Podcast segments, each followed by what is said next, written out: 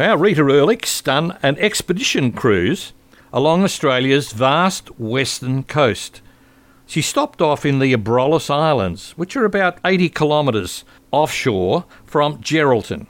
And there she met English born Jane Liddon on Post Office Island. Now, Jane arrived from the UK as a child with her family and has lived on the remote island for almost all of her life.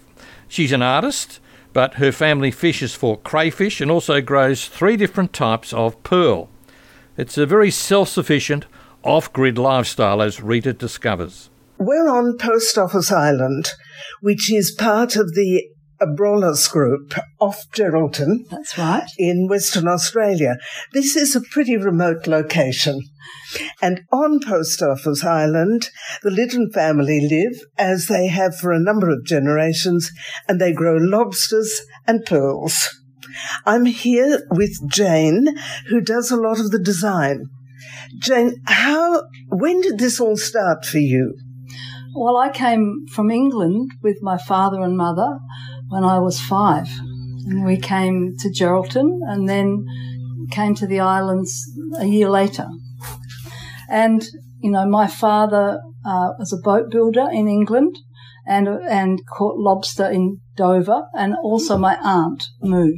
She came as well as my uh, mother and father, and she was, she built her own boat when I was about 11.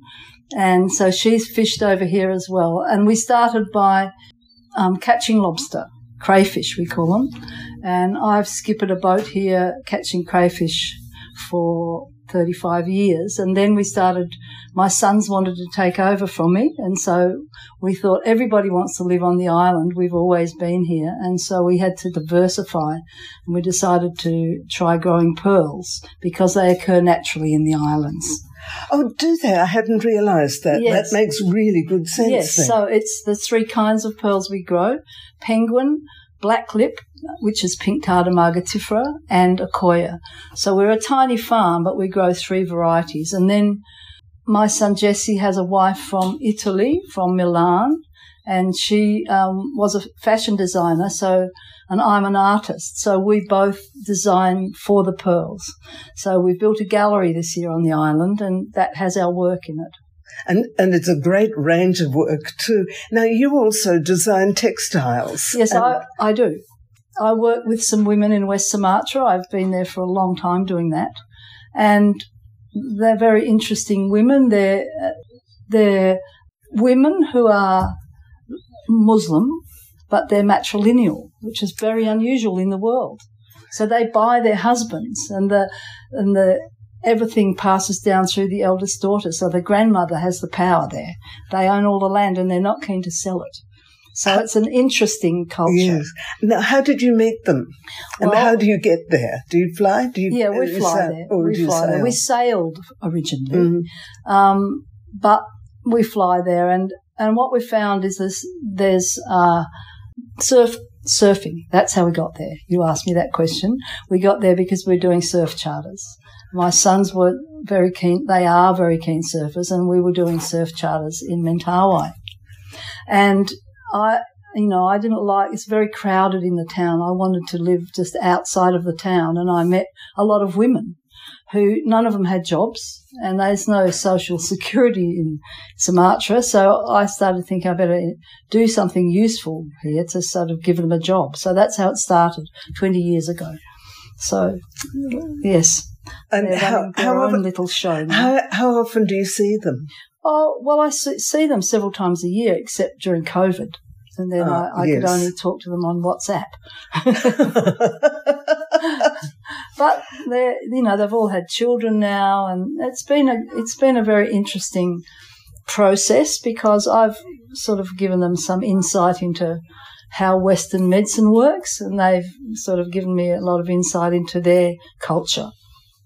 It's a it's a very interesting culture, that one. It is very interesting and unusual in the world. Yeah, because because you know those women have quite a lot of power mm. in the you know, even though they're mm-hmm. Muslims. Do you live here? You live here all year round? No, I'm, I come and go. I'm probably here for about seven months of the year, which is still quite a lot. Yeah. And where Time. do you go for the other five? Sumatra, of course, a little bit in Geraldton and a little bit in Fremantle, but sort of serially nomadic. That's rather nice. And it's interesting that it remains a family business. Yeah, well, we're very small. It's you know a lot of la- it's very labour focused doing pearling, uh, you know, and and we will never be very big. But because we, you know, if we just sold our pearls, we probably couldn't survive as a business. But because we um, value add, Yeah. a- and we do our, we're both, you know, I'm an artist and Michaela's a came from fashion. She's a designer. I think she actually studied graphic design, Yeah. but then she became, um, she had her own label in, in, in Bali. So we've both got the art background. So we both started designing. I start, I've been doing it for a long time. When Jesse married Michaela, she went, I'd, I'd like to do this. So we, we have different styles. So it works together quite well. Yeah. And so because we, we directly do that with our pearls, it, it works as a business Yeah. on a small scale. And there's also, of course, the the crayfish Yes, that you well, grow. that's right. That's we don't grow them. We we actually catch harvest them. Yeah, we Yeah, harvest, harvest them, them. Yes, and and and we we work jet boats in the waves. We always have. So we've got our own little niche. We're small in that way too. yeah. We haven't got a huge boat that you know has lots and lots of pots. We were Yeah. always worked on the reef. Yeah. It's all in our head, Yeah. so we know all the spots. You live very lightly. Yes, we try to. We're all off grid, as you can see. We've got solar, and there's no water here. If you want it, you catch it on the in Yeah. a rainwater tank. And there's lots of seals and fish. It's a beautiful place. It's like a sea desert. And I'm really, I find it hard in a city. I like having the whole sky. So Yes, there's not many trees here. I'm so used to that sort of There's massive there's sky. ground there's ground cover, but very Yes, fru- Very few. Little, little mangroves. Yep, Yes, I and- noticed those. It's a beautiful day today, but this is a pretty windy place generally. Yeah. But that sort of protects it from mass tourism, basically. That's right, because this is not an easy place to get no, to, it's not. That's right. So it's just which a- suits you very well. yes, I it does, think. and we're we're happy to um, have people come. We've, you know, I guess we've developed that in a way because the Chinese aren't buying our crayfish like they were. Mm.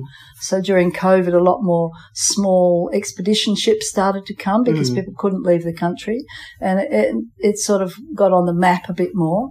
But there's a few boats that have been coming here for a while. Mm. Eco Abrolhos is one of them, and they've been bringing, you know, light touch tourism, as you said, Yeah, and and we we we like that. thank you so much. You're very Jane. welcome. Our reporter Rita Erlich there with Jane Liddon on Post Office Island in the Abrolhos Islands of Western Australia.